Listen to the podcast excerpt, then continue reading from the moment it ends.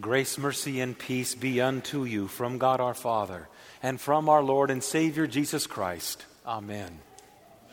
Dear sisters and brothers in Christ, the text comes from the gospel reading regarding the four people gathered around the cross while Jesus died. You may be seated.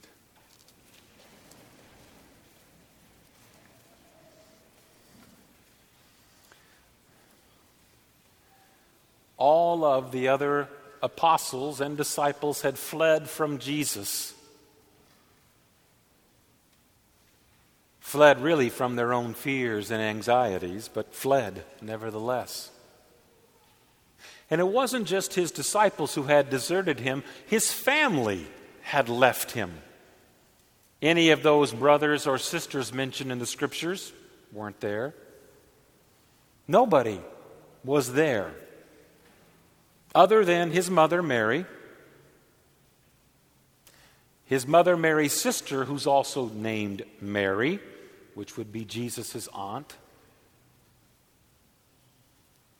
Mary Magdalene, and the disciple whom he loved, which is John, who wrote the gospel reading this evening. Those four are gathered around this cross. And the text has no details whatsoever of what was going through their mind, what they were experiencing as they looked upon him whom they had pierced. And there's nothing in Jesus' account there that shows what he was going through or experiencing as he saw them before him. Let's take a look at Mary, the Mary who is the sister to the mother of our Lord, Jesus' aunt Mary, the wife of Clopas. If she really is, and she was, the sister of Mary, then she saw Jesus grow up before her eyes. And in fact, of the four people there, she knew Jesus the best of those four, as far as for the last 33 years of his life, she knew him. She saw him when he learned how to tie shoes and when he learned how to speak, when he learned how to walk, when he learned how to feed himself. She saw it all.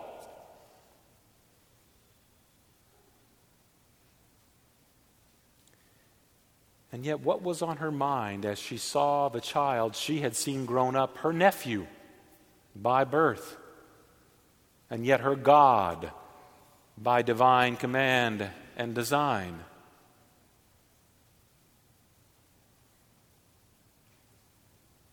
Then there is Mary Magdalene.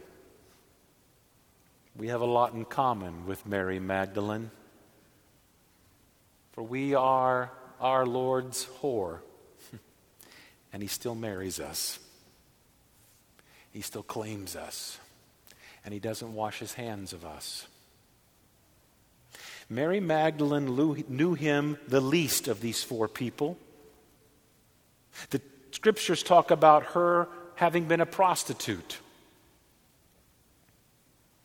Scriptures talk about her in the Gospel of Luke of having had seven demons driven from her.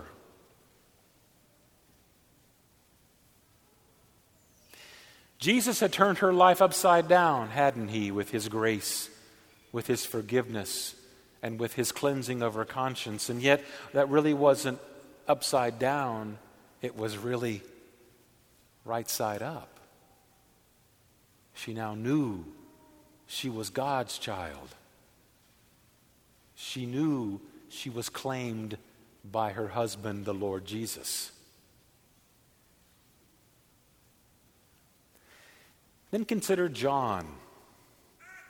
He was one of the chosen apostles, Peter, James, and John, that trifecta that would always be at various places of importance. He was a fisherman whom Jesus called early on in his calling of the apostles. He was chosen by Jesus to be one of those who would write the Gospel of John. He also was chosen never to die a martyr's death, but to die of old age and all the memories that accompany old age all the regrets, all of the sorrows, all of the joys, without all the people with whom you shared them. And then there is one we cannot even begin to comprehend, but you mothers can, close, and that is the mother of our Lord Jesus, Mary. She alone had spoken and been spoken to by the angel Gabriel. She knew what it was like to feel God move in her womb. She had seen his body come forth from her womb. She had cuddled God at her breast and nursed him. She knew his cry. She knew his laughter.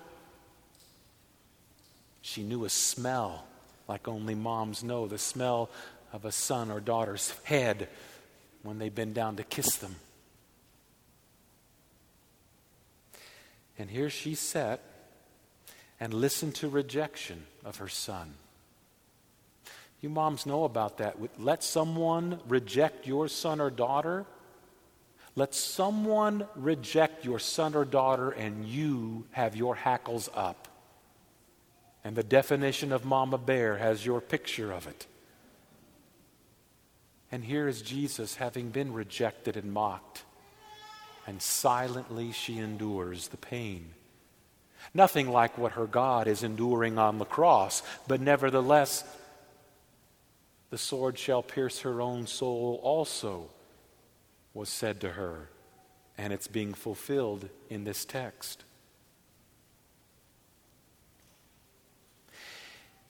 Out of his great love for these four, does he give them a beautiful example in that he entrusts his mother's care to his beloved disciple, John. Maybe that was why John could not die a martyr's death. He had responsibilities. Take care of the mother of our Lord, provide for her, give her comfort in her old age.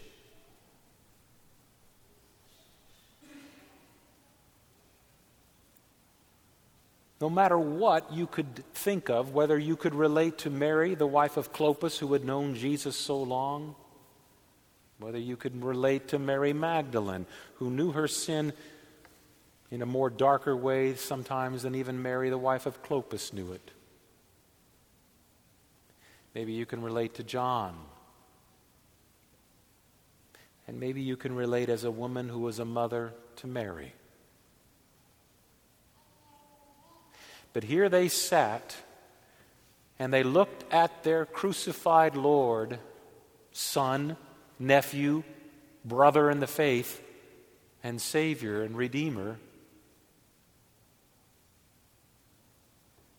And where did they hope in their hopelessness? And where did they find a future in their present? Because their present completely collapsed in upon anything and covered any possibility of future. The joy that they could have has been sucked dry and brittle. Nothing but sadness, the bitter of sadness.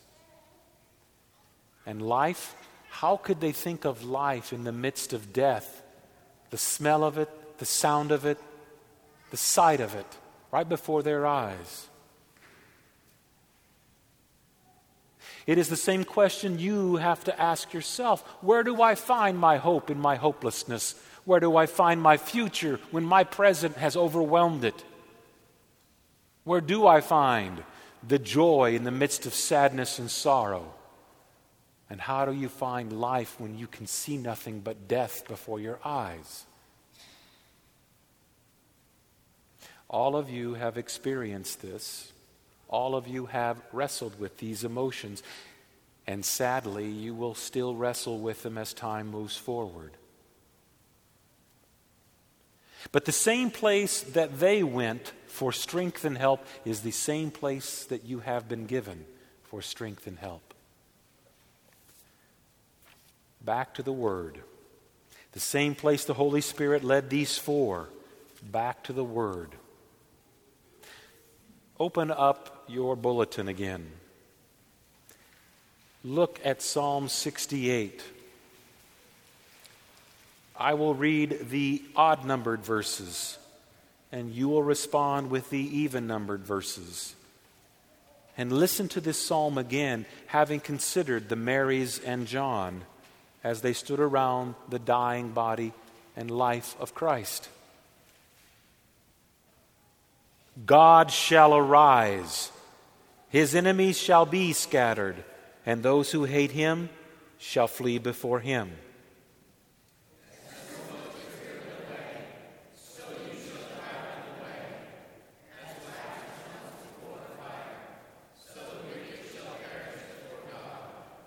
But the righteous shall be glad. They shall exult before God. They shall be jubilant with joy.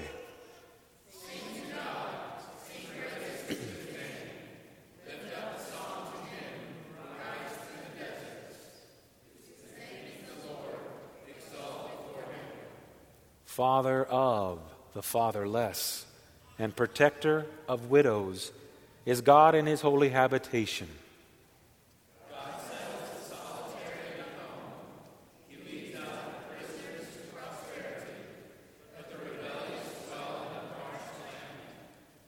O God, when you went out before your people, when you marched through the wilderness,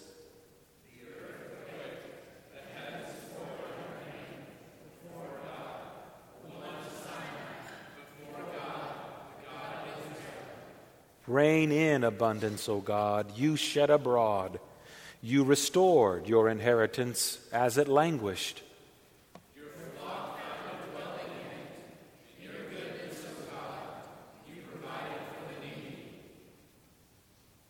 The first three words God shall arise. Not just metaphorically as if he is stepping up off a bench to go to battle, but far more literally in that he shall arise from the dead, this one who is to die for us. And all the enemies and haters of God had gathered around in unity to crucify him Pilate, Herod, the Pharisees, and Sadducees. And they seemed to be a united front that could not be broken.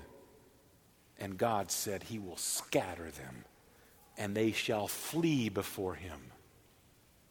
And as he scatters and causes these wicked to flee before him, so shall he gather the righteous the humbled, the needy, who are his children. He gathers them, those who cling to him. He gathers them, for they are the righteous who shall be glad. Though they may not be glad at that moment, they shall be glad. That time shall come. They shall exalt before God.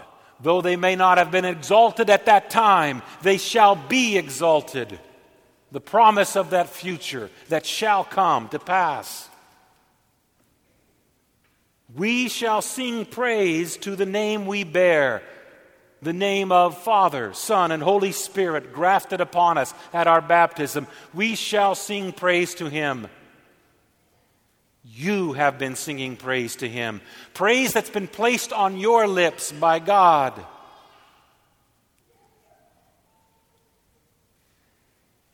We shall be protected and set in a home.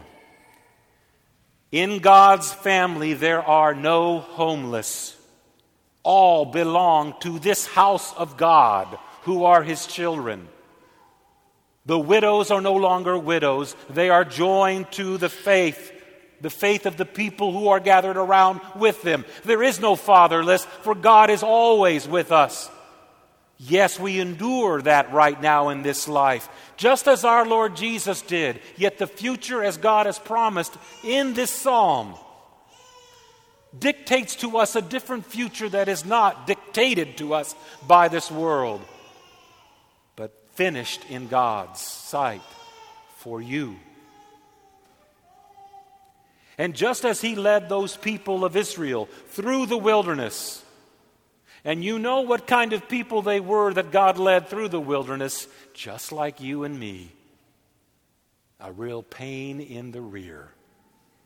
And God loved them and did not ever let go of them, though He was leading them through Moses, who himself struggled, who himself needed Jesus for his Savior, though he did not know his name only as the Anointed One, the Christ in Greek, Messiah in Hebrew.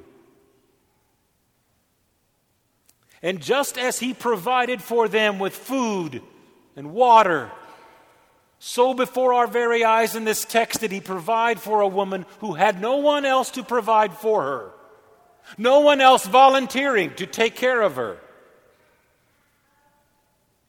And God made sure she had someone to take care of her, just as He ensures He will take care of you though people you thought you could depend upon did not come forward, God will take care of you. Though you did not come forward to take care of them, God will take care of them. He shall restore us, for we are the needy and the humbled.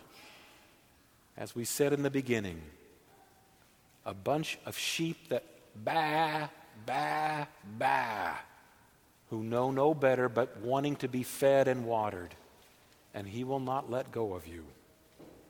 All from the cross does he show us this. And three words from that cross that's described in this text it says, From that hour, the disciple took her into his own home. Not after he died, not after he rose from the dead, not a couple of weeks later, then and now. Just as it is with you, God takes care of you here and now and will continue to care for you through eternity, just as he had promised for those who cling to him, as these four sinners clung to him, so we are numbered among those sinners as well and we shall be satisfied. In the name of Jesus, amen.